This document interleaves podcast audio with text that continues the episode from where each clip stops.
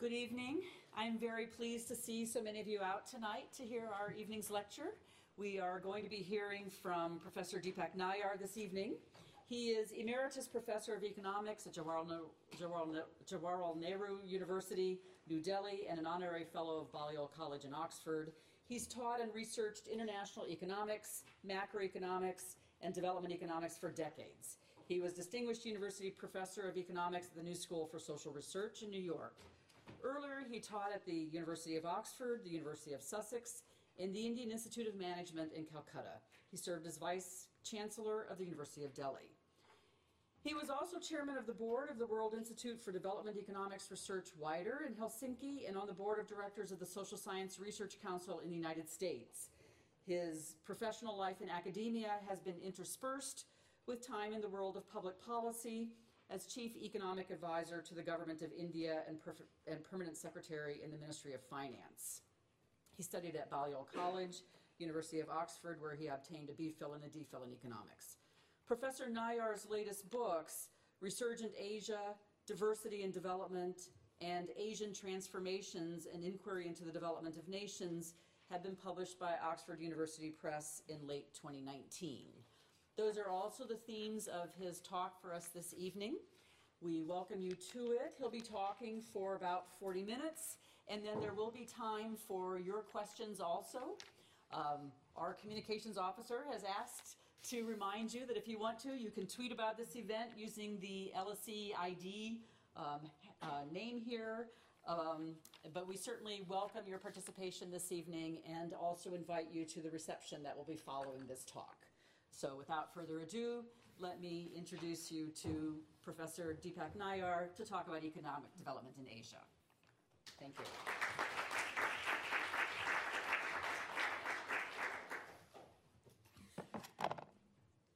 Thank you, Chair, for your words of welcome. Um, I'm going to talk about economic development in Asia during the past half century. Now, the book that Kathy mentioned, Resurgent Asia, analyzes the phenomenal transformation of Asia, which would have been difficult to imagine, let alone predict, 50 years ago. In doing so, it provides an analytical narrative of this remarkable story of economic development situated in its wider context of historical, political, and social factors, and an economic analysis of the underlying factors with a focus on critical issues in the process of and outcomes in development. Given the size and the diversity of the Asian continent, uh, the aggregate level is obviously not appropriate or always appropriate. Thus, the study disaggregates Asia, excluding Japan, which I think of as uh, the last of the early industrializers rather than the first of the late industrializers, into its four constituent subregions East, Southeast, South, and West Asia, and further into 14 selected countries that I describe in the book as the Asian 14. China, India, South Korea, Indonesia, Turkey, Taiwan, Thailand, Philippines, Malaysia, Singapore, Pakistan, Bangladesh, Vietnam, and Sri Lanka. Um, I list these countries in descending order of GDP in market exchange rates. Uh, together, they accounted for more than four fifths of the population and income of Asia. Uh, at the outset, it is necessary to recognize uh, the diversity of Asia. There were marked differences uh, between countries in geographical size, embedded histories, colonial legacies, nationalist movements, initial conditions, natural resource endowments, population size, income levels, and political systems. Uh, the reliance on markets and the degree of openness in economies varied greatly uh, across space and over time. Uh, the politics, too, ranged widely from socialism to state capitalism to capitalism, from authoritarian regimes through oligarchies to political democracies, from one-party states to multi-party systems. Uh, outcomes in development which differed uh, not only between countries at any point in time, uh, but also within countries over time were incredibly diverse. Uh, there were different paths to development uh, because there were no universal solutions, silver bullets, or magic wands. Hence, there were choices to be made, uh, which were shaped by a complex mix of economic, social, and political factors in the national context, where history mattered. Yet, despite such diversity, there are discernible patterns pointing to substantive analytical lessons that emerge from the Asian development experience. Now, in this slide, you have the cover of the book and a roadmap, as it were, uh, of what it sets out to do.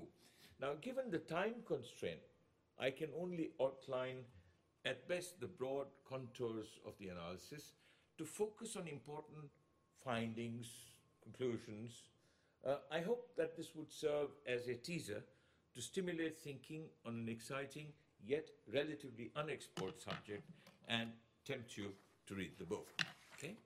Um, let me begin with the historical, uh, historical perspective and initial conditions. Now, in 1820, two centuries ago, Asia accounted for two thirds of world population and almost three fifths of world income, where just two countries, China and India, accounted for one half of world population and world income. The colonial era witnessed a precipitous decline in this economic significance, which I describe as the decline and fall of, of Asia. Um, by 1962, uh, you would see the share of Asia in world population had diminished to 50%, while its share in world income had plummeted to 15%. Uh, for China and India, taken together, they are not in this figure, um, these shares plunged to 35% of population and barely 8% of income. The outcome was what has been described as the Great Divergence.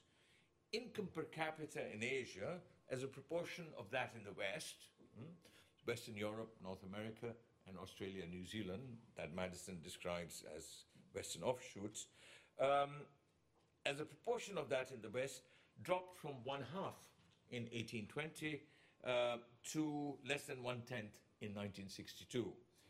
This was associated with what I describe as the Great Specialization, uh, which meant that Western Europe produced manufactured goods, while Asia produced primary commodities. Consequently, the share of China and India together in world manufacturing production collapsed from about 50% in 1820 to just 5% in 1962. Um, the decline and fall of Asia was attributable to its integration with the world economy through trade and investment shaped by colonialism and driven by imperialism. The industrialization of Western Europe and the deindustrialization of Asia were, in fact, two sides of the same coin, which had a devastating impact on China and India.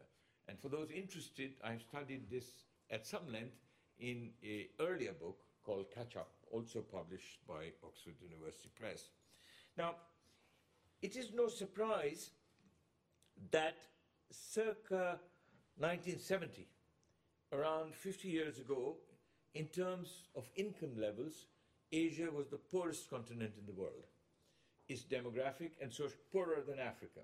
Its demographic and social indicators of development among the worst anywhere epitomized its underdevelopment. Such initial conditions inherited from the past were the starting point in its journey to development.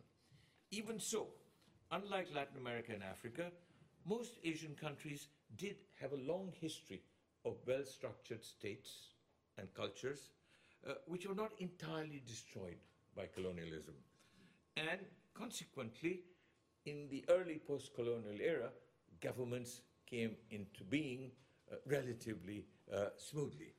And now, in the pursuit of development, the reshaping of initial conditions was, I'm sorry, I always, I'm no good with PowerPoints. Um,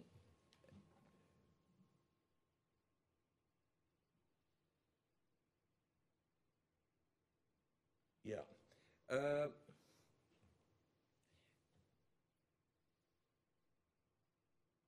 governments did two things. They invested in developing a physical infrastructure and they invested in spreading education in society, followed slowly by the public provision of healthcare. Uh, apart from that, uh, they sought to facilitate institutional change, say land reform, or developing banking systems, or creating financial institutions uh, that were seen to be conducive to development.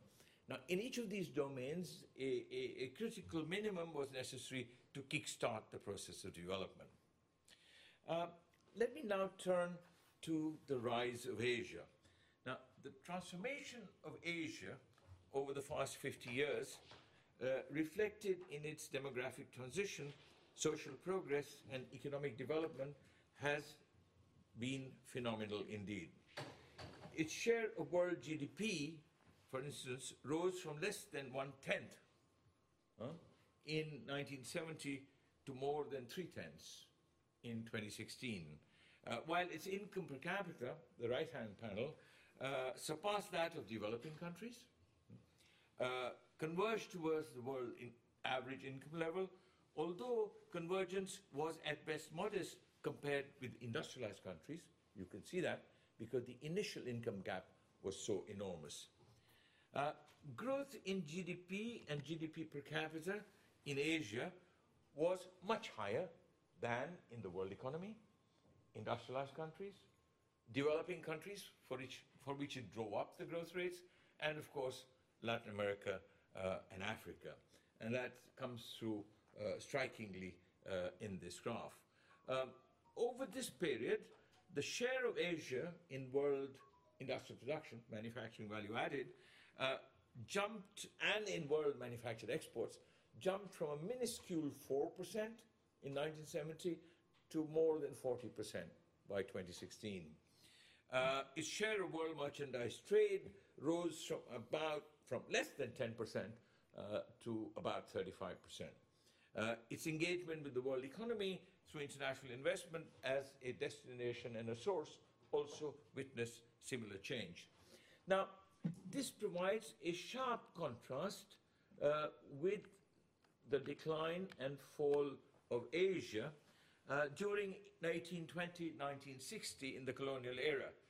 Now, for Asian countries, I argue, uh, political independence, which restored their economic autonomy and enabled them to pursue national development objectives, made this possible. It was, in fact, a turning point.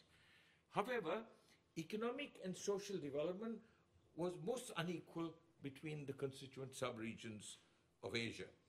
East Asia was the leader and South Asia was the laggard, uh, with Southeast Asia in the middle, uh, while progress in West Asia did not match its initial high income levels. In many ways, West Asia was much like Latin America. Hmm? It has stayed roughly where it was 50 years ago. Uh, Economic growth in Asia was faster than elsewhere in the world, not only in East Asia, but also, believe it or not, in South Asia and in Southeast Asia through much of this period. Yet, East Asia contributed about two thirds of the increase in Asia's share of world GDP, uh, while Southeast Asia, South Asia, and West Asia taken together contributed the remaining one third. Industrialization was even more concentrated in East Asia, uh, which accounted for three fourths of the increase in Asia's share of world manufacturing value added. Uh, and it was East Asia that also witnessed a significant convergence in incomes per capita. Uh,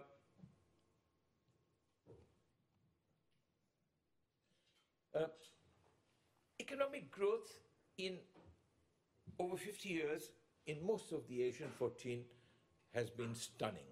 Hmm? China was the star performer throughout. Uh, growth rates of both GDP and GDP per capita were high in South Korea, Taiwan, Singapore, in Indonesia, Malaysia, and Thailand during the period 1970 to 1990, but slowed down significantly in the quarter century from 1990.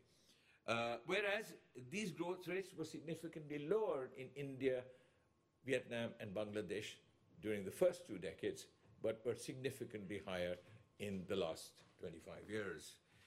In comparison, the growth performance of Sri Lanka was respectable, uh, driven down, of course, by ethnic conflict and civil war, um, while that of Turkey was average, but that of Philippines and Pakistan was poor.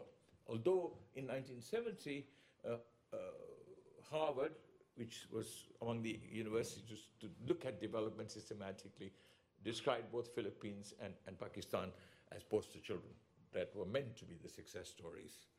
Uh, the slowdown in growth since 1990 that has been experienced by South Korea, Taiwan, Singapore, Indonesia, Malaysia, and Thailand, I think is attributable the long-term effects of the Asian financial crisis, because neither investment nor savings ever recovered.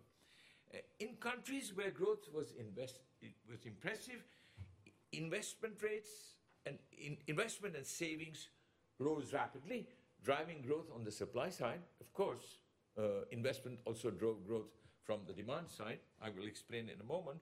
Um, thus, trends in investment rates and savings rates mirror differences in growth performance across countries. Um, over time, education, which contributed to human capital formation, and healthcare was a sustained driver of growth in countries that were success stories. Uh, an analysis of long-term changes in uh, the composition of aggregate demand um, showed that from the demand side, growth was primarily private consumption expenditure-led and investment-led. Um, the contribution of net exports uh, as a demand stimulus to growth was in general small or negative, with the exception of Singapore and Taiwan for short periods. But that should not lead one to underestimate the importance of the external sector in Asian development. And it is the interaction between the supply side and the demand side in the Asian 14 uh, which suggests that there was a strong nexus between investment and exports at a macro level, which could drive economic growth creating a virtuous circle of cumulative causation.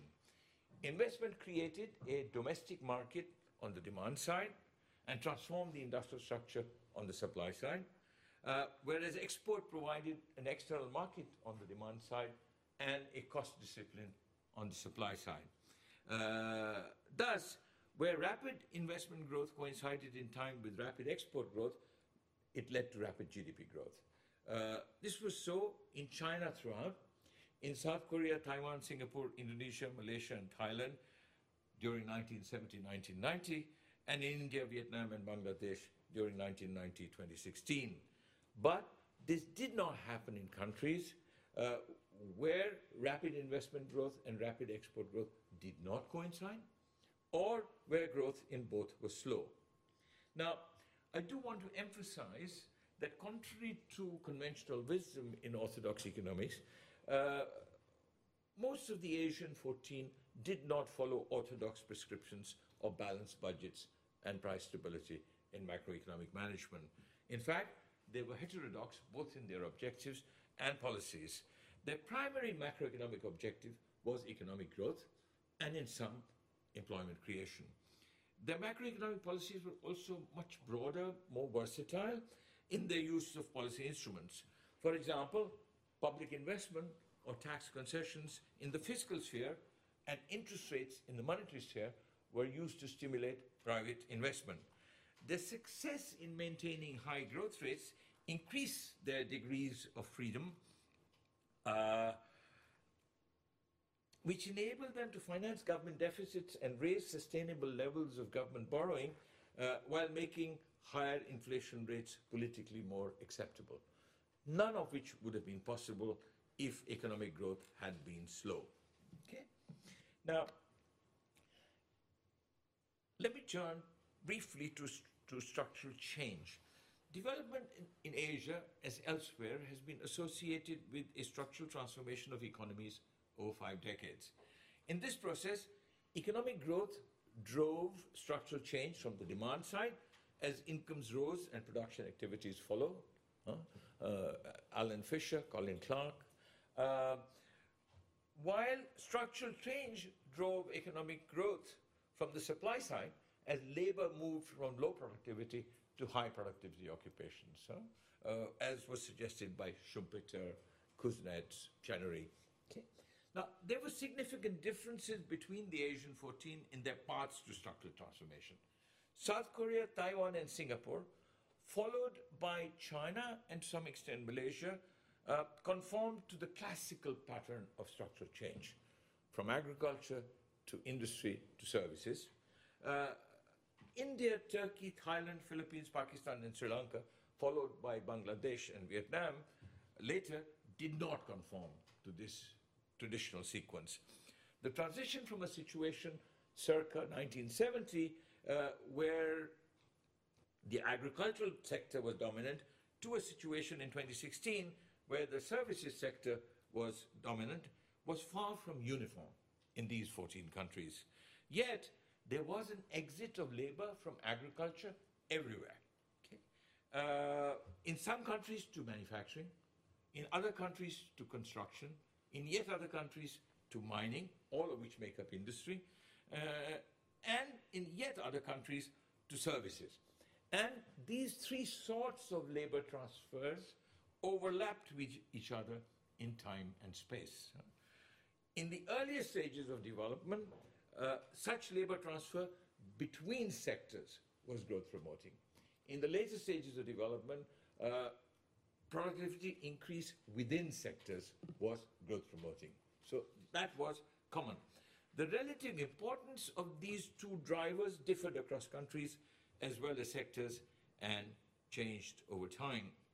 But the services sector progressively became the largest employer with the highest output share and the highest employment share across the Asian 14, indeed across Asia.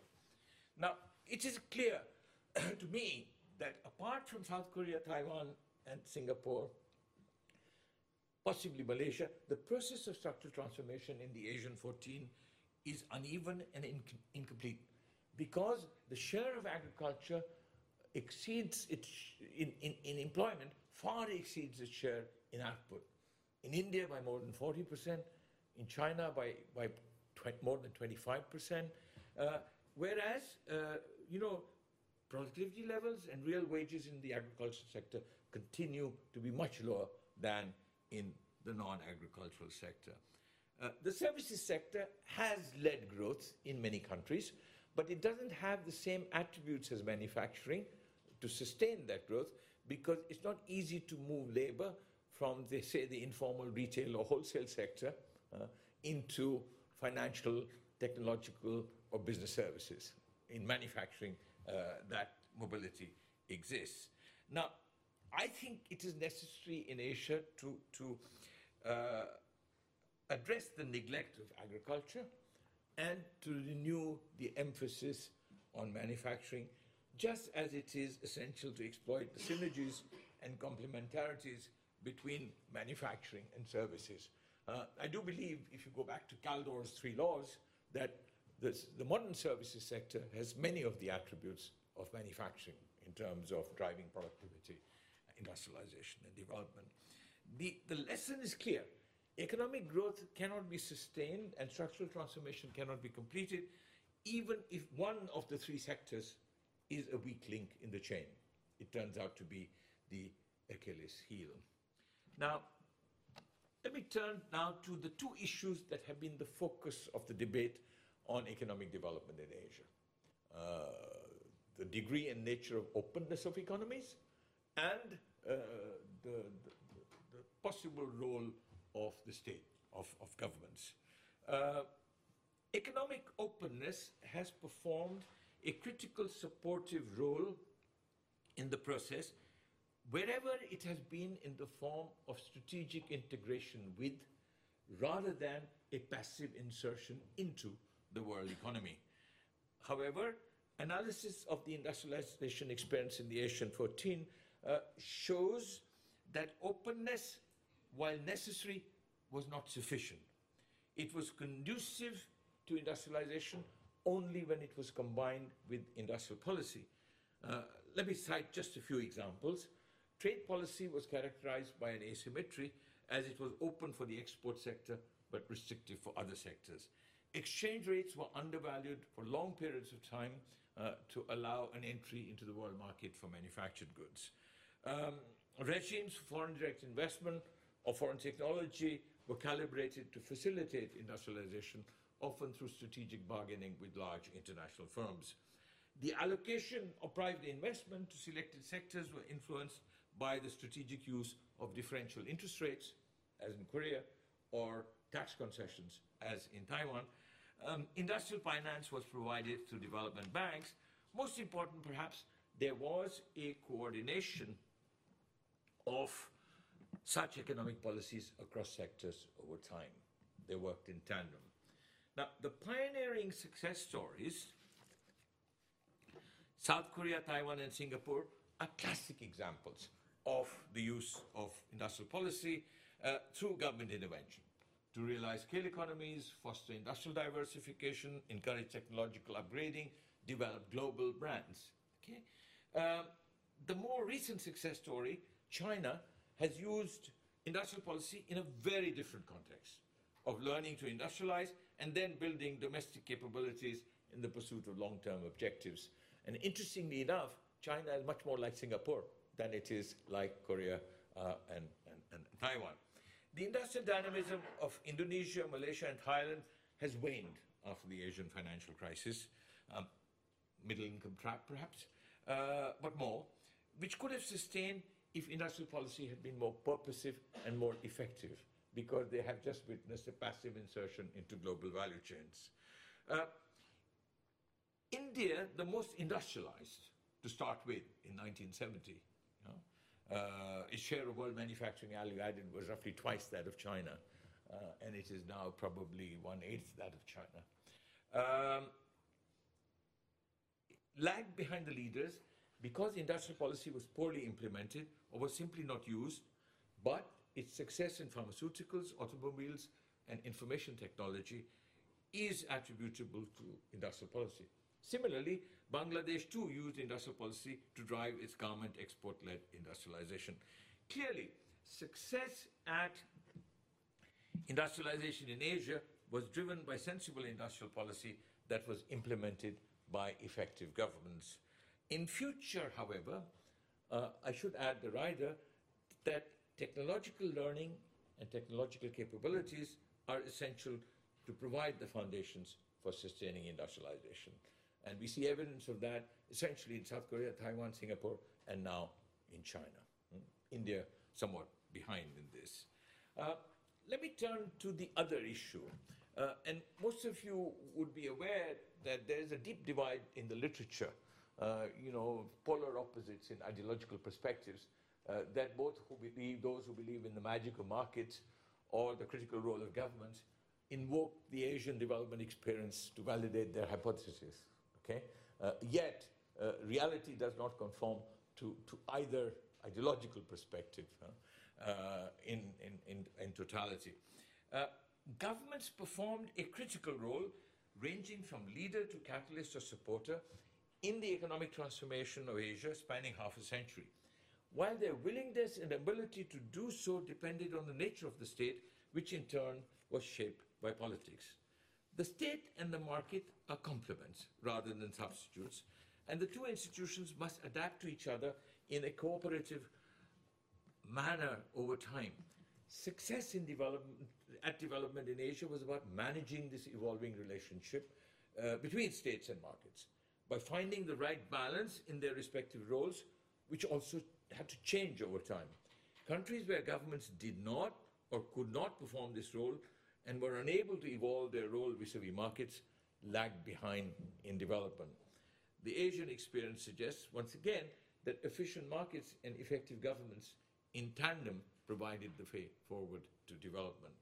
Now, the developmental states in South Korea, Taiwan, and Singapore, for whom Japan was the role model, which could coordinate policies across sectors over time in pursuit of national development objectives, using carrot and stick to implement their agenda, led the economic transformation of these countries, which enabled them to become industrialized nations in just 50 years.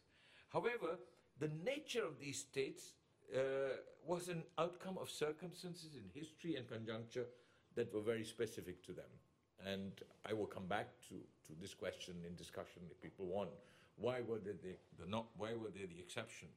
Uh, China emulated these developmental states in an altogether different political context with much success, and Vietnam has followed two decades later on the same transition path, but essentially because both countries have strong one-party communist governments with clear objectives that have the capacity to coordinate and implement policies. It is not possible, I argue, to replicate these states elsewhere in Asia. Even so, in the Asian 14, other countries where states were less effective, governments did manage to introduce economic policies and evolve institutional arrangements that were conducive to industrialization and development. Now, in countries that do not have developmental states, and that's most of Asia, it's only institutionalized checks and balances that, that can make governments more development oriented and people friendly. Um, this is obviously, I argue, more feasible in democratic than authoritarian regimes. Of course, democracies in Asia, as elsewhere, have their flaws and warts. These might seem larger than life, and democracies evolve slowly. Over time, however, I believe they are less fragile and more robust than authoritarian regimes. For Asia's continuing journey in development, democracy, I believe, is better than the alternatives uh, for all its flaws, not only for the rights and freedoms it provides for citizens, but also for the checks and balances and the self correcting mechanisms it provides for political systems when things go wrong. And they do. Now, um, unequal outcomes for countries and people. Rapid economic growth in Asia was associated with an unequal distribution of its benefits among countries and between people. Compared with industrialized countries, for instance, the convergence of per capita incomes was rapid in South Korea, Taiwan, Singapore, uh, significant in China and Malaysia, somewhat less in Thailand and Sri Lanka, and negligible elsewhere. The experience of the Asian 14 for those of you who study economics, does not validate the convergence hypothesis, as there was no consistent relationship between initial level of per capita income and subsequent rates of growth. There was, in fact, a widening gap in per capita income levels within the Asian 14, while the gap between the richest and the poorest countries in Asia was awesome, at more than 100 is to 1 in 1970 and in 2016. Uh, there was also a significant increase in inequality between people within countries, except South Korea and Taiwan, just as there was a marked increase in inequality between regions within countries, uh, both of which were more pronounced in countries that experienced rapid growth. The benefit accrued largely to people and to regions that were already well endowed. Even so, rapid growth did lead to a substantial reduction in absolute poverty unimaginable 50 years ago. Uh, this, however, the scale of absolute poverty that still persists, despite this unprecedented growth, is just as striking and awesome as the reduction in absolute poverty. The poverty reduction, I argue, would have been much greater uh, were it not for rising inequality. Now, uh, in the Asian 14, rising per capita incomes and improving social indicators, life expectancy and literacy rates, say, were related and the causation ran in both directions. However, the well-being of people is crucial because it is both constitutive of and instrumental in development. Huh? It is both ends and means. Uh, thus, social progress for people and economic development for countries together which dispenses with the need to mediate between economic growth and social development through what is described as social policy, uh, can reinforce each other in a virtuous circle. Uh, conversely, unequal opportunities and unequal outcomes taken together can accentuate each other over time in a vicious circle, making matters worse both for the well-being of people and the development of, of nations. Okay. Now, to save time, I'm going to skip this bit for those interested. You can you can you can look at um, the book. There's two points I will make. Uh, during the post-colonial era, the relationship between Asia and the world was shaped by geopolitics, in which economics and politics, juxtaposed with history and geography, were very closely intertwined. East and Southeast Asia became the main arena for contesting political ideologies, capitalism versus communism, um, in the Cold War. While West Asia uh, was the state where strategic interests driven by oil played out. Now, both were associated with conflicts and wars over long periods that shaped subsequent trajectories of development. Uh, the irony is that the frontline states on either side of the ideological divide in the Cold War Korea, Taiwan, Singapore, huh? and China, Vietnam. They turned out to be the success stories, possibly because these countries have had the Albert Hirschman type of tensions and pressures that gave national leaderships a motivation.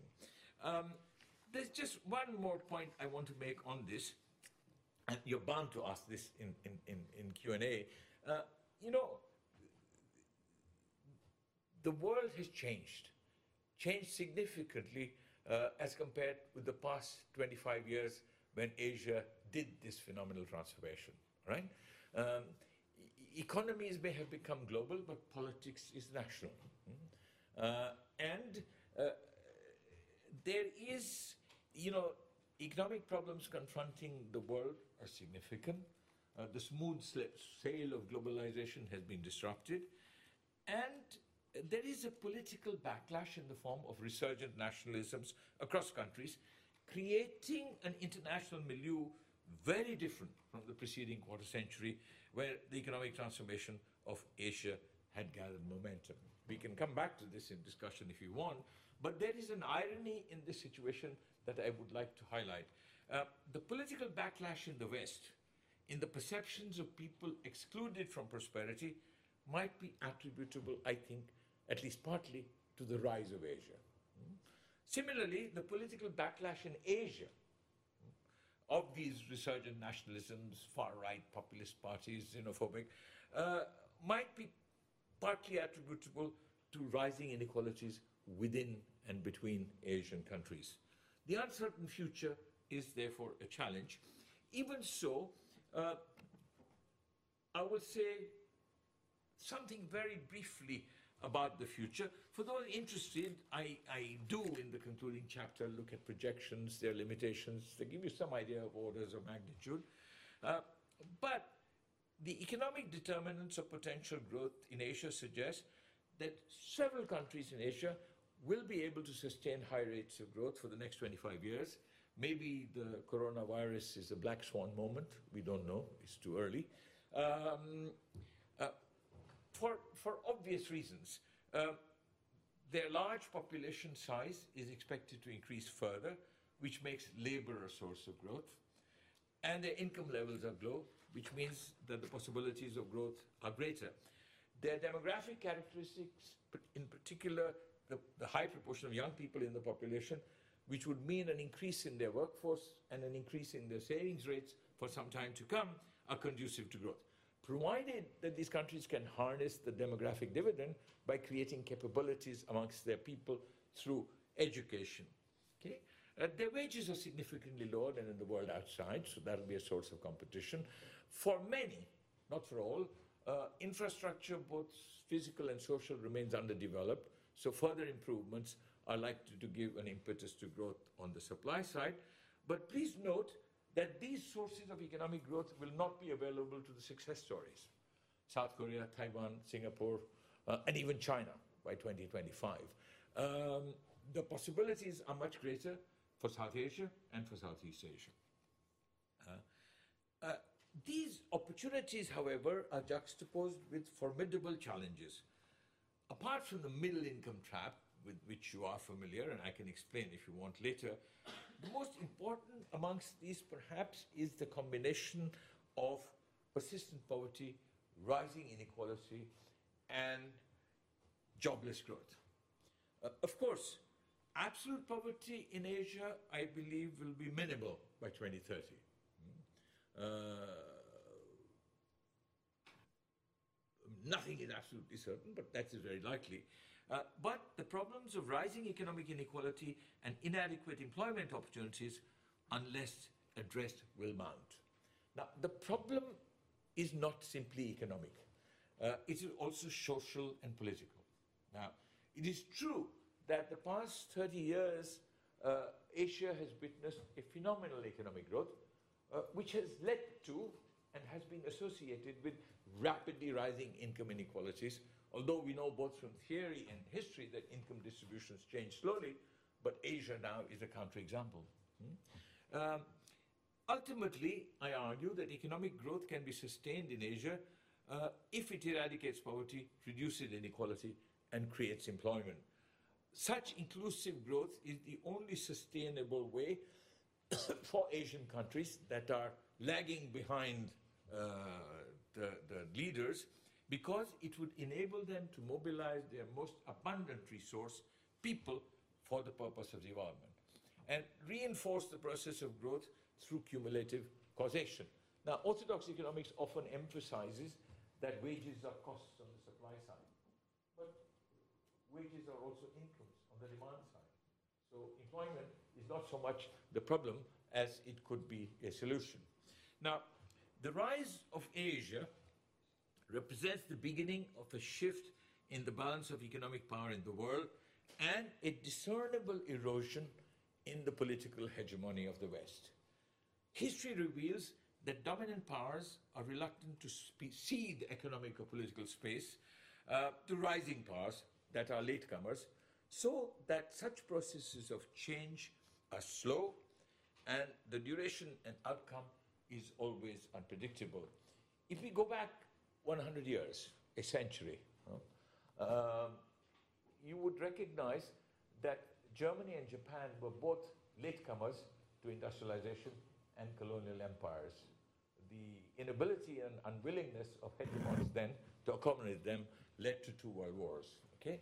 Uh, this is not my domain, but people are now writing this kind of story in international uh, relations. Even so, the future is going to be shaped by how Asia exploits the opportunities and how it meets the challenges. Huh? And, and partly also by how the difficult economic and political conjuncture in the world unfolds.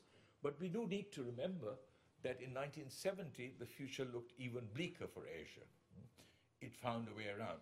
Uh, so I, I remember Myrdal once described himself as a, a cheerful optimist. Uh, I am a cautious uh, optimist in this respect. Uh, in the book, I argue in conclusion that circa 2050, a century after the end of colonial rule, Asia will account for more than one half of world income and will be home to more than one half the people on earth. Okay? Uh, it will thus have an economic and political significance in the world that would have been difficult to imagine 50 years ago, even if it was the reality in 1820. That was, in fact, the case. Um, in terms of income per capita, however, Asia will be nowhere, nowhere near as rich as the United States or Western Europe. Uh, thus, Asian countries would emerge as world powers without the income levels of rich countries. China will surely be large and influential, and so might India. But as a continent, Asia will not have the dominance that Britain had in the 19th century, Pax Britannica, or the United States had in the 20th century, Pax Americana, or indeed it does even now, uh, despite Donald Trump being in a withdrawal syndrome. Uh, therefore, uh, I am somewhat skeptical of this idea of the Asian century, which is very much in fashion in Asia. Uh, I think it is a, some exaggeration and possibly hyperbole. The most likely scenario, circa 2050, is a multipolar world in which dominance might not be so striking, the United States and China will most probably be the leading countries with an economic and political significance in this world. But it is likely that this group will be much larger. It will include, apart from Japan, India and Indonesia from Asia, it will include almost certainly Brazil and Mexico from Latin America, uh, and it will include Germany, France, and possibly Britain if it does not self destruct uh, in the top 10. Uh, the presence of what are now developing countries, and this is my conjecture, uh, in this group will depend in large part on whether they can transform themselves into inclusive societies where economic growth, human development, and social progress move in tandem. Even in such a multipolar world, uh, a shift in the balance of power towards Asia is almost inevitable, hmm? the economic balance of power. And the past of Asia then could be a pointer to its future. Let me stop. That's 40 minutes, 42.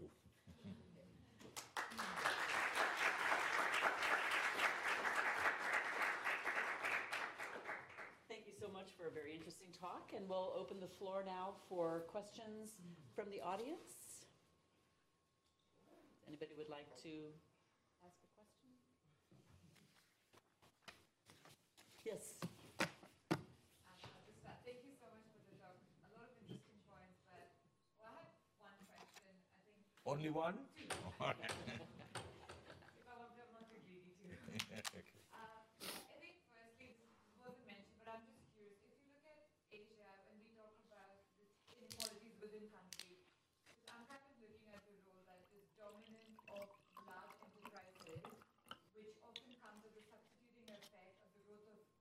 And medium uh, enterprises. And that cannot be generalized in all countries, but in certain sectors, large versus small and medium firms. I think it's just looking in terms of inequality, what would be your role in how entrepreneurship or how growth can grow through different. And I think secondly, um, it's very interesting because in the end, when you mention cheap labor and structural transformation, something that I often look at when countries try to integrate themselves with global economy through the global value chain, they often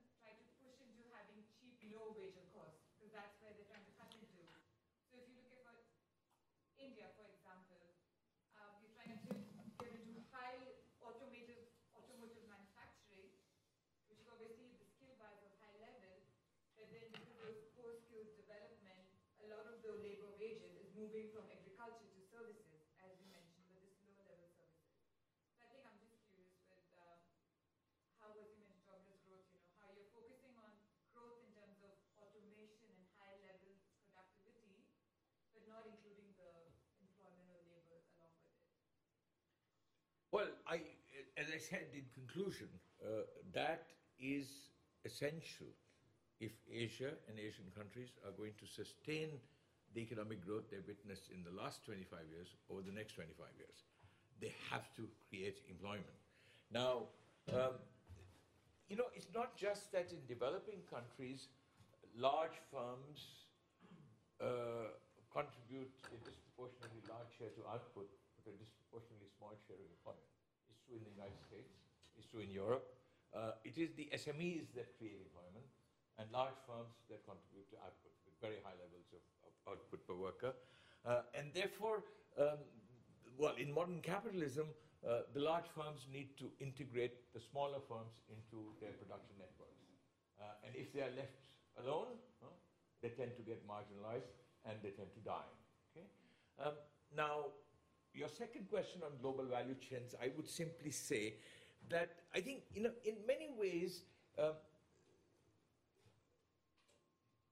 Malaysia, Thailand, and Indonesia, the mistake they made was that they inserted themselves passively into global value chains uh, at low levels of skills, at low levels of technology, uh, without any attempt uh, beyond a horizontal spread to a vertical diversification, which would see some backward and forward linkages. Now, this was partly the, the mistake that, that, these countries made, huh? uh, but also the reality changed quite dramatically in Asia. which is not widely recognized yet. You know, until about 1995, Japan was the hub of the Asian economy. Okay? And the nature of the relationship between Japan and the Southeast Asian economies in terms of an international division of labor was somewhat less unequal or somewhat more equal. Since the mid 90s, China has become the hub of uh, the Asian economy. And that, has, that specialization has confined the smaller Southeast Asian countries in a very unequal division of labor. And you know, Adam Smith uh, in, in The Wealth of Nations has a passage about if, if a person is writing about the division of labor, if you keep doing the same thing over and over again, then it, you become as stupid as, as it is possible for a human and ignorant as it is possible for a human being to become. So, in a sense, that is a big problem. I am not saying global value chains do not matter. Huh? They should be used, they should be exploited, but they are not a substitute for industrialization. Hmm? So that, by the way, the automotive industry in India, I actually think looking at it is a success story. Huh? It is a success story. Uh, it has, it accounts for 45% of manufacturing value added, and it accounts for something like 40% of employment in the manufacturing sector organized manufacturing sector, if you include all ancillaries. And that's not a bad thing. In history, there is no country that has industrialized without building first a steel industry and then an automobile industry. And then you move on at high levels of productivity and, and income. Uh, let me stop. Okay, we'll open the floor again. Yes, James? Very nice, thank you very much. We, we met a long time ago. but- Forgive me for not remembering, but you will catch up. Yeah, I think in either in Delhi or here. Um, Could you just say something about the uh, difference between India and China and uh, in relationship to the relative position? If we look back at 48, 49, there's almost you know, very similar indicators. If you were to see what percentage of GDP from industry, if you look at the human development indicators in relationship. If anything, India was a little bit ahead. Correct. And already by 1978, interestingly, or 1980, uh, before the major reforms in China, that gap had really widened. So if you look at ma- not that much, but anyway, Manufacturing. If you look at um, manufacturing as a contribution to GDP, if you look at um, the yields per hectare in agriculture, the agricultural productivity of land es- especially. um, And if you look at human development indicators a bit closer at that time. But so, so already a gap has opened up in, I think, in an important way. And then now, if you compare China and India, uh, of course, there, there are some really important gaps in relationship to the things that we're talking about. You know, it, I mean, uh, uh, people have written books comparing China and India, so I won't be so ambitious. Pranab Bardhan has written about it at length. But uh, let me say that around the time of the revolution in China and independence in India, uh, India was marginally, but not significantly ahead uh, in terms of human development indicators, in terms of industrialization, in terms of economic diversification. Um, and even in 1970, India's share of world manufacturing value added at about 2%, a little less than 2%, was more than double that of China, which was 0.8% in 1970. Uh, and the transformation really begins, uh, I think, in effect around, it begins with, with, with, with Deng Xiaoping's reforms, but it begins to impact by the late 80s. So the, China just pulls away uh, from the rest of the world. And it's not just India, by the way. Uh, if you look at the share, Chinese share of world manufacturing at value added, uh, with rise between the year 2000 and 2016, it has come entirely at the expense of the United States, Western Europe, and Japan. Uh, so it's a phenomenal transformation. Uh, human development, I would argue, from 1970 onwards, Chinese were always way ahead because there was public provision of education and healthcare. Because Mao's contribution in, in, in creating the initial conditions and laying the essential foundations Uh, but uh, there are only two other points I'd like to make. Uh, first, that uh, it has to do with turning points. Uh, that India, you see, everybody did the same thing in Asia between 1950 and 1975. Only South Korea, Taiwan, Singapore moved away a little earlier. Uh, in India, that transition, uh, altering the balance between states and markets, came somewhat later than elsewhere. Two, when it came, India abandoned industrial policy in the belief that the magic of markets would, would uh, lead to salvation. It did not. In, in 1985, the share of manufacturing in GDP was 21% in India, and in employment was 18%. Today, it's down to 14 and 12% respectively. So we are looking like Argentina. Uh, the Chinese actually used economic liberalization in conjunction with industrial policy, uh, and they have thrived. Uh, but they have been miles ahead on, on human development, uh, public provision of education and healthcare. Although interestingly, as inequalities rise, China is regressing both on education and healthcare in, in, in terms of outcomes. The only other difference between them that I would highlight is that China has a fantastic capacity to implement public action. And that is the success of its industrial policy.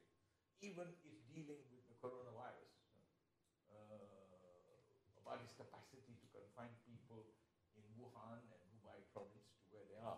Uh, but it has much less capacity to manage conflict and contradiction. Uh, India uh, has almost no capacity to implement public action. It is pathetic. Uh, but it has a man- capacity to manage conflict and contradiction. Now, that is the reason I prefer democracy, political democracy, uh, to authoritarian regimes because it has checks and balances. Although, you know, the Republic of India is a source of deep despair and distress to me now because uh, democracies can be subverted, can be manipulated.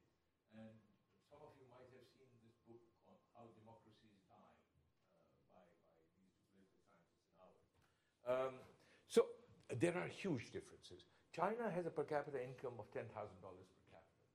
We are still at $2,000 per capita. And really, in India, economic liberalization sets us back. Indonesia in 1990 had a per capita income about three-fourths of that of India. Today, its per capita income is double that, almost 35%. So we, our- our inte- insertion into the world economy was passive. We never used any industrial policy. Uh, the state kind of completely withdrew from the economy. The Chinese never did that. You might have, just to add, um, um, there- there's an issue too of the kind of social transformation that went on. It's reflected in what you recognize as the, the public, um, the public health and education that China. Yeah. needs, you know, Yeah. in human development. But also that, that social transformation that changed the class composition in wide rural areas, I think had a, a really big impact in relationship to what the state could or could not do. Sure. By, by the way, I, I discussed this, but I think, you know, there are many simple-minded conclusions around which says, you know, authoritarianism is good for development, look at China. Democracy is bad for development, look at India. Uh, but there's nothing logical about that. I can think of so many authoritarian regimes that are an economic disaster and so many democratic regimes that have done better than in, in India has. Uh, but that, by the way, should you be interested, is discussed at some length in, in the book, in the chapter on markets, governments, and politics. Sorry, let, me move to this side and there are questions. Can we just get a sense of how many there are? Yeah, because I think we might need to take several together. Yes. So, So there are four here and and three there. three there. So maybe we'll take the four here and then the three there? Or Sure. we haven't had, no, we've had a question from that side. Okay. Uh, It's a test of my memory, huh? I'll try and scribble. Huh. Okay, tell me. Yeah. So we have three right here, and actually two behind there also, so there are five over here. Okay. And, yeah. So let's take, Four and four. let's take you with the red scarf, and then you there in the gray, and then you here, in the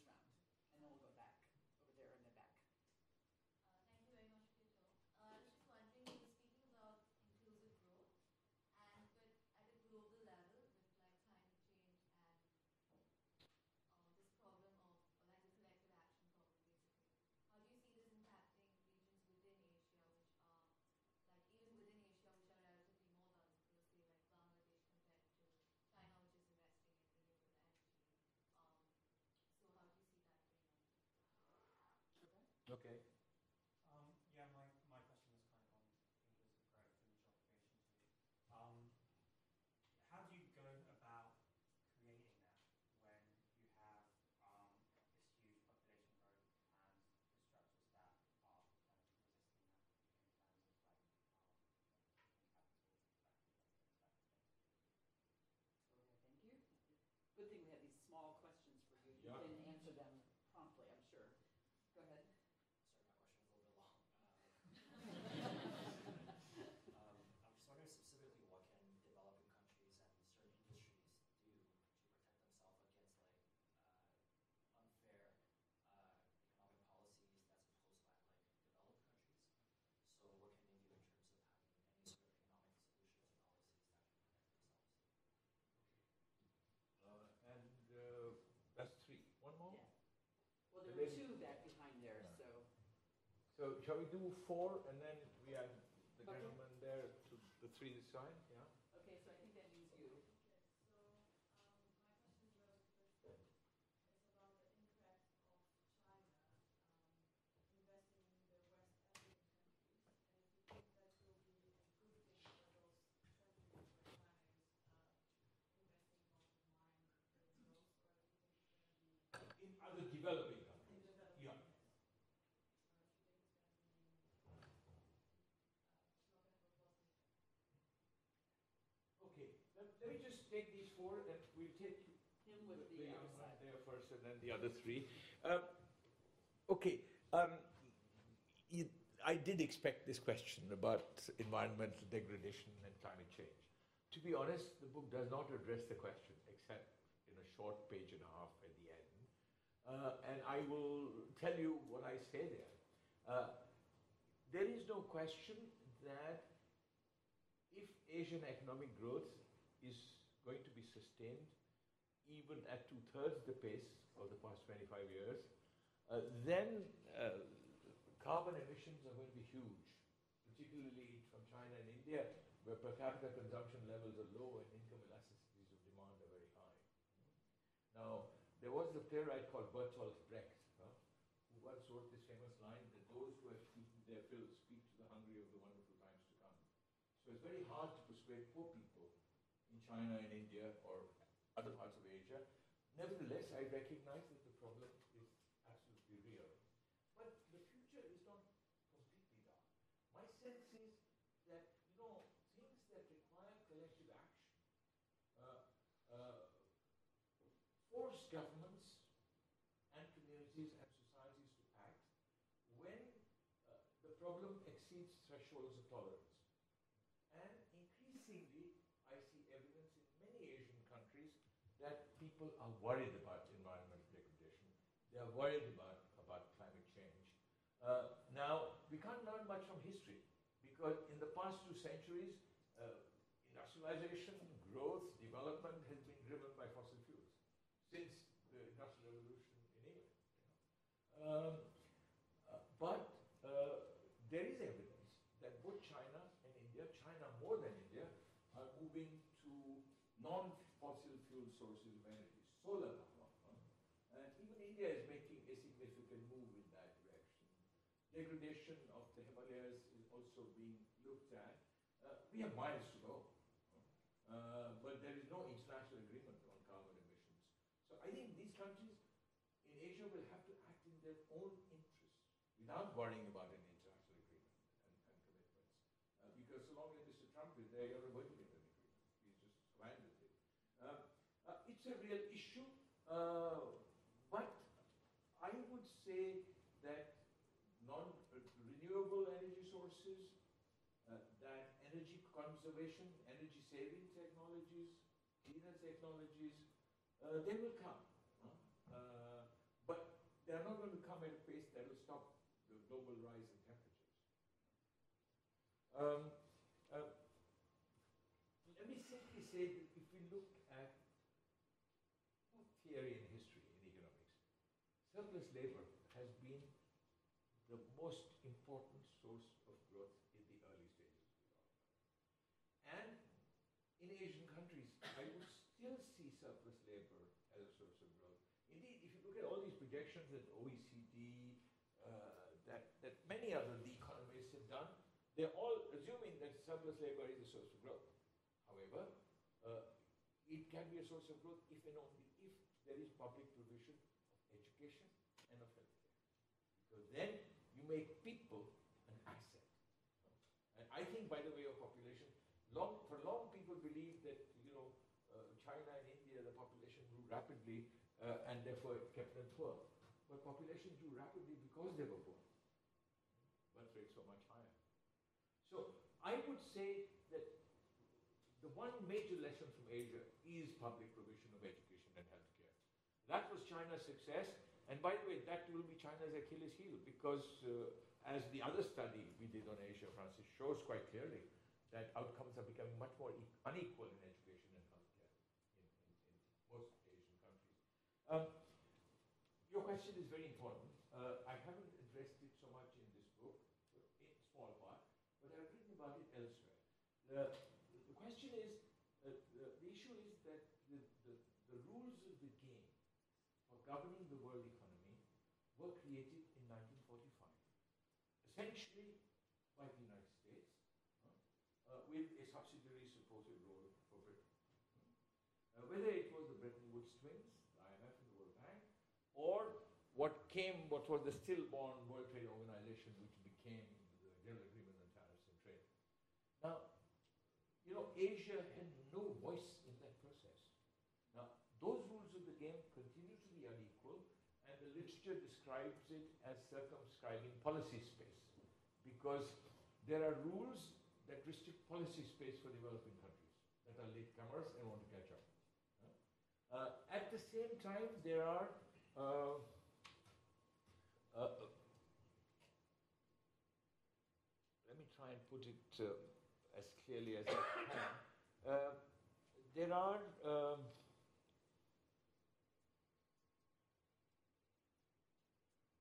say international financial markets where there are no rules, but financial openness also constrains policy space.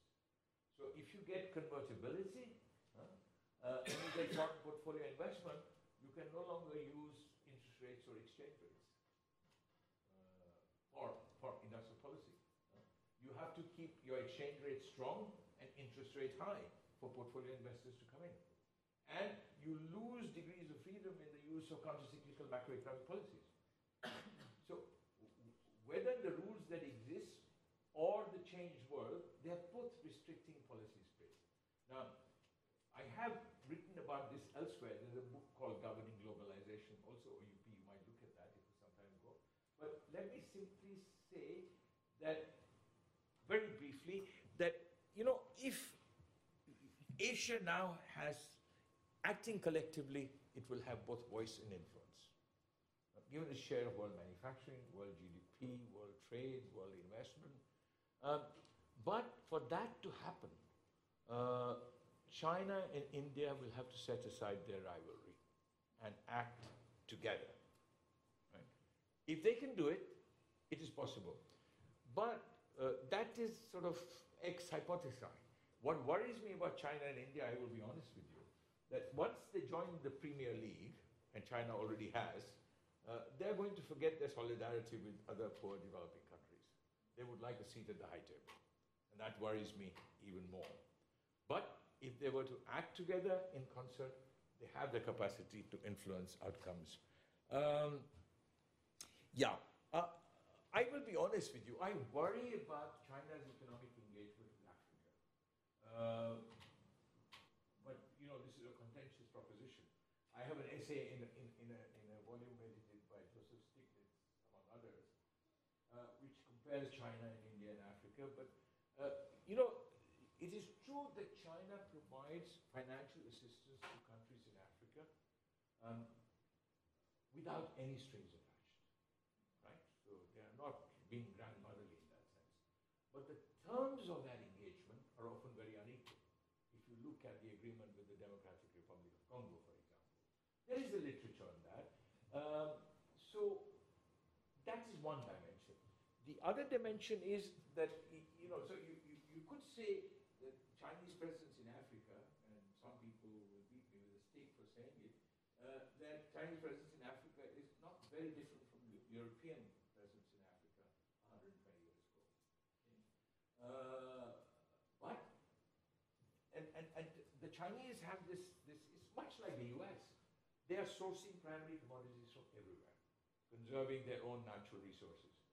So if you look at China's trade with Africa, um, 95% uh, exports from Africa are primary commodities. 99% imports from China are, are manufactured goods. But that is true in China's trade with India. That's true in China's trade with Latin America. Just as much. There's a very asymmetrical division of labor, and that could preempt possibilities of industrialization, for example, in Africa, because China also has lots of surplus labor and low wages. Now, this is something I think China is conscious of, because uh, in the beginning, it was a very romantic relationship. It's beginning to change. There is public resentment in many African countries, and China is looking at, at its whole foreign aid model. huh? Uh, but uh, I do worry. A, it's a, uh, the terms of engagement are unequal. B, the division of labor is much too traditional. Uh, and you know, if you look at the, there's, there's, there are uh, some scholars. I must be brief and stop so that others can ask questions. Who have done work on this? Rhys Jenkins, Rafi Kaplinsky. There are many people who have worked on what China uh, Deborah present. Yeah, lots of people have worked on it. Yeah, okay, thank you. We So can have- we- We'll take our last four questions. That's So it, yeah. that one person there, and then there were, who were your three over here? One, two, three? You are an add-on. All right, so if we can four be very we'll brief in your questions, we'll take the five of you. And that will be our final set of them, and then we'll go to a, a reception and people can continue to talk with you if, if they want to. So please. Thank you so much, Professor Kamiga. My question is actually to do with the informal sector in uh, countries like India, Pakistan, and Bangladesh. And uh, I want to know what you think about the future. So in 2050, what will the informal sector look like? Is it not going to be there at all? Or is it going to be there? And then how will it affect the economy? Good question, but tough to answer. I'll get. I'll try. Yeah. Okay, then in, in the overview? My question is about the special you mentioned about industrialized countries like Taiwan. Mm. Um, and you stated that there were specific circumstances surrounding them. And one of them, I'm guessing, is the ideological relationship which progressed them into this competition to do better. This doesn't exist in this current uh, world as far as I know, uh, or speculate. How do you think that's going to impact the growth in Asia for 2050, till 2050? Yeah. So my question is in Got it. line with this, um, I actually just wanted, um, to learn more about what you said, there's spe- special circumstances for like, um, South Korea, Taiwan, and Singapore, Dublin. Yeah, Got it.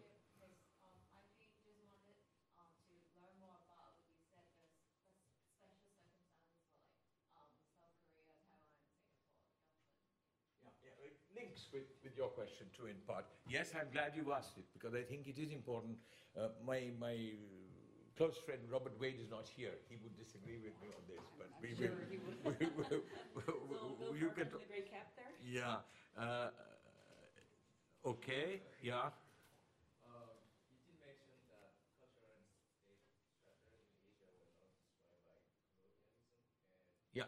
independence actually allowed Asian countries like to come up. So can you further elaborate on it? Because uh, to me, don't get me wrong, the Indians are constant during like the Middle Age, and the current India like uh, like different into a modern structure. Yeah. Okay. Okay, and our final question in the back there. I have two questions. No! Make them very brief. Uh, okay. One, Or give me the option of not answering one. Time runs out. Go ahead. Okay, so one is like some countries in terms of contributing factors for economic development, some countries focus on privatization and the others focus on still the governance system and entry process. So what kind of environment do you think like works out better for either? Uh, What's that better for? works out better for privatization or either? um, Okay. Okay. Yeah. Um, my If you're fast. Okay. The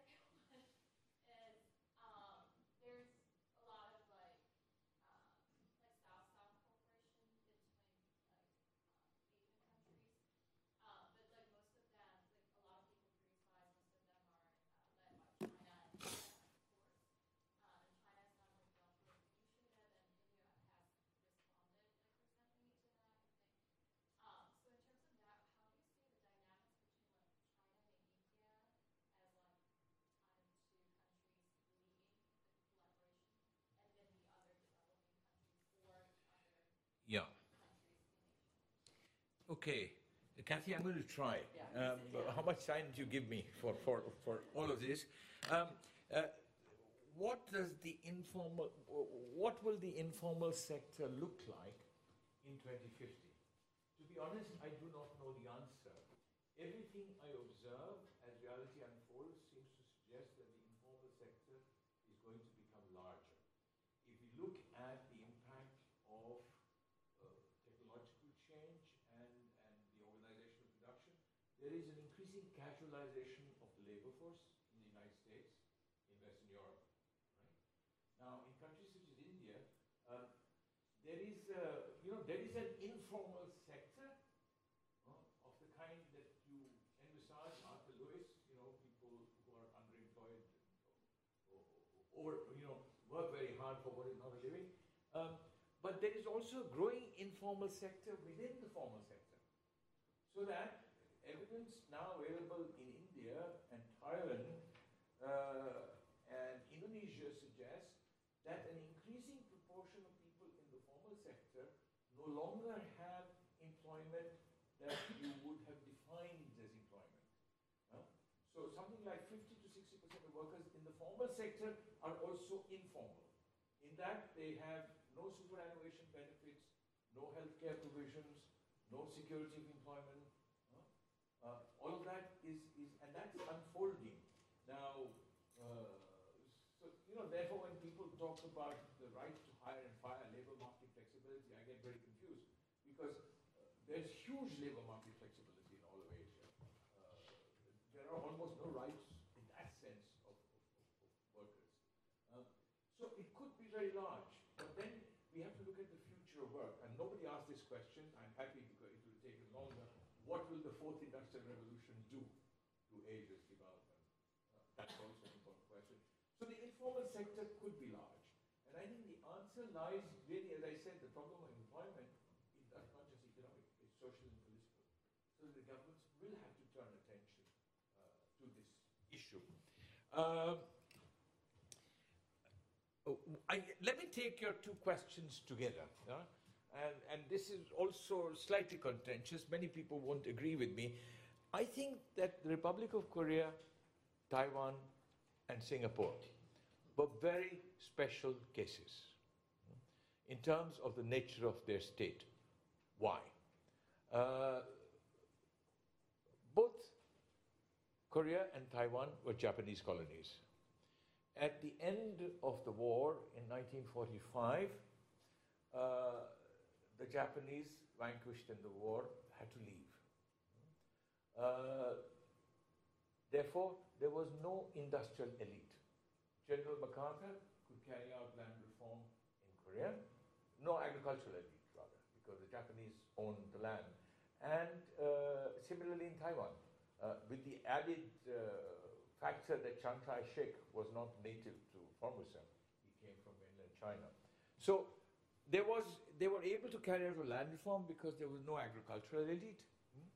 Uh, at the same time, there was no industrial elite. But everything was owned by the Japanese in manufacturing. Now, uh, let me say something where Robert would have probably disagreed with me. Uh, and I've said this to him, so that he's not here doesn't matter. Uh, and I've written about it at some length in the book. You know, Japanese colonial legacy was very cruel and very repressive, and it's very hard to erase from Asian memories.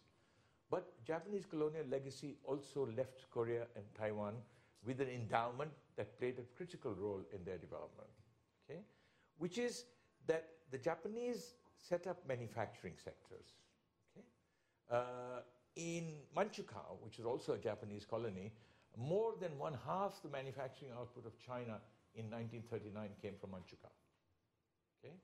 Uh, primary education literacy rates in, in, in Korea and Taiwan in 1939 were 35 to 40 percent. In, in Vietnam, 2 percent. In India, 8 percent. In Indonesia, 1 percent. So, last but not least, uh, the, the Japanese also created an, a state apparatus that resembled the, the Prussian German state and the Japanese state. And remember, Park Chung hee was a major general in, in, in, in, the, in the Japanese, uh, Imperial Japanese Army. So it was special, all right?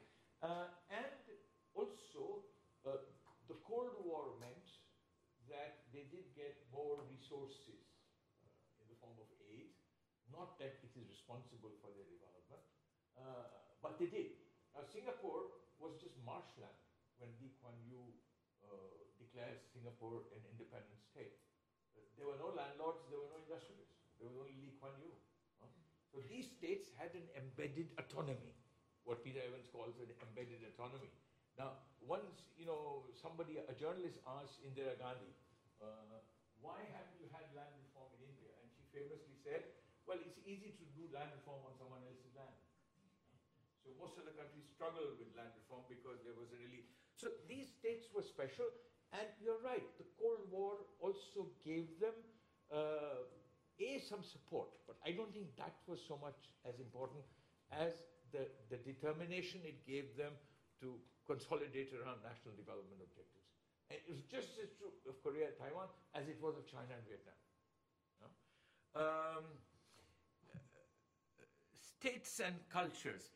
You know, look, I'm not, I'm not a historian. I dabble in history, uh, but I, I read what historians write. Now, it is true that if you look at um, the economic history of Africa and Latin America, uh, you do find that colonialism wiped out cultures, indigenous peoples, in every way. So there was in, in Latin America. huh? Um, in Africa, possibly it did not have the history of well-formed states. Uh, most countries in Asia had uh, a long history of states. You state probably the most sophisticated, uh, but Indian state too. You know, you look at the Mughal Empire and the Qing dynasty. Uh, in terms of demography, technology, property rights, they were comparable with Western Europe in 1750. So they did have a long history of states, which wasn't wiped out because European colonialism didn't occupy uh, Asia. It was done with very few Europeans. Unlike Africa, where you got white settlers, unlike Latin America, where you got a European population and the indigenous population was slowly, uh, it exists, but it's very poor, even today, in terms of, of opportunities. But this is a hypothesis, you know, I, I, I think it's a plausible hypothesis because in all Asian countries, uh, the states that came in, and I think the political leaderships played a much more important role than I've given space here. Leaders made a difference, individuals made a difference. Um, different models of development. By the way, I have, I have discussed this in the book at some length. So if you, and, and, for those of you who are students, I'd like to say the book is open access. You don't have to buy it, you can read it. And I will give the link to, to, to, to Kathy. Um, uh, you see, Asia had different models. There were countries that relied on domestic markets, domestic resources, domestic capabilities. There were countries that relied entirely on foreign markets, foreign technology, and foreign capabilities. Uh, Korea and Taiwan were unusual. They relied on, do- on domestic resources, domestic capabilities, but external markets. Um, Singapore, on the other hand, relied much more on foreign capital, on foreign technology, and foreign markets. Uh, China is, in that sense, closer to Singapore than it is. But they have a strategic industrial policy. They have diversified. Uh, they have developed brand names, but very different from Japan and Korea, which banned the use of foreign brand names. Uh, China used foreign brand names wherever it helped. So Apple is part of the China story, but they also developed their own brand names and they are developing their own automobiles now. Uh, so the answer really is in a one-liner. The answer is that countries that relied much more on markets in Asia than on governments did everything they could, if they succeeded, to minimize market failure. Uh, countries that relied more on governments uh, should have done everything they could to minimize government failure. Those that did succeeded, uh, and those that did not did not. So, in, in, in some ways, and you know, there is no virtue in saying that you rely only on foreign technology, foreign markets, foreign resources, or the other way around. Every country has a different. if you were Taiwan or Korea, small countries, no natural resources, you had to rely on external markets. But they chose to rely on domestic resources and domestic technologies much more. They didn't use foreign firms. Uh, whereas China, uh, the principal mentor of Deng Xiaoping in 1978, one guess, Lee Kuan Yew. The first place Deng Xiaoping went to in 1978 was Singapore. Uh, and Guangzhou, uh, the special economic Shenzhen, was set up at his advice. So too was the Shanghai one. Now there's documentary evidence on that. I haven't, you know, uh, there are people who have worked on it. Uh, so in, that sense, you know, you can use external markets, domestic markets, external resources, domestic resources. But in general, the countries that rely on external resources alone, if they use them as a complement to domestic resources, they did fine. But if they relied, if they became sort of aid dependent, they became sad stories, most of them. Um, South-South cooperation, China and India. You know, I am not. Uh, you, there was once, once upon a time, there was something called the North-South Dialogue, uh, which I described as, as, as a dialogue of the deaf. Uh, later, there was a quest for South-South cooperation, which I described sometimes cynically. I don't actually mean it, but search of the blind. You know, South-South cooperation means that people are going to have to actually sacrifice some national interests. Uh, but whether it's aid or investment, it is not the business of charity, it's the business of profit. Uh, and the capacity to use that uh, is, is essentially the role of the national leaderships. So I think it's no good to complain about Chinese presence or engagement in Africa if only African leaderships were to get their act together, uh, use China's uh, presence as a strategic bargaining lever with international firms, uh, and use Chinese resources, capital, technology uh, to serve their national development objectives. And that role would have to come from uh, sort of local governments. Uh, but this does not mean, I think both, it's not just China and India, by the way. Republic of Korea is also one of the major donors now uh, in the developing world. So is Brazil.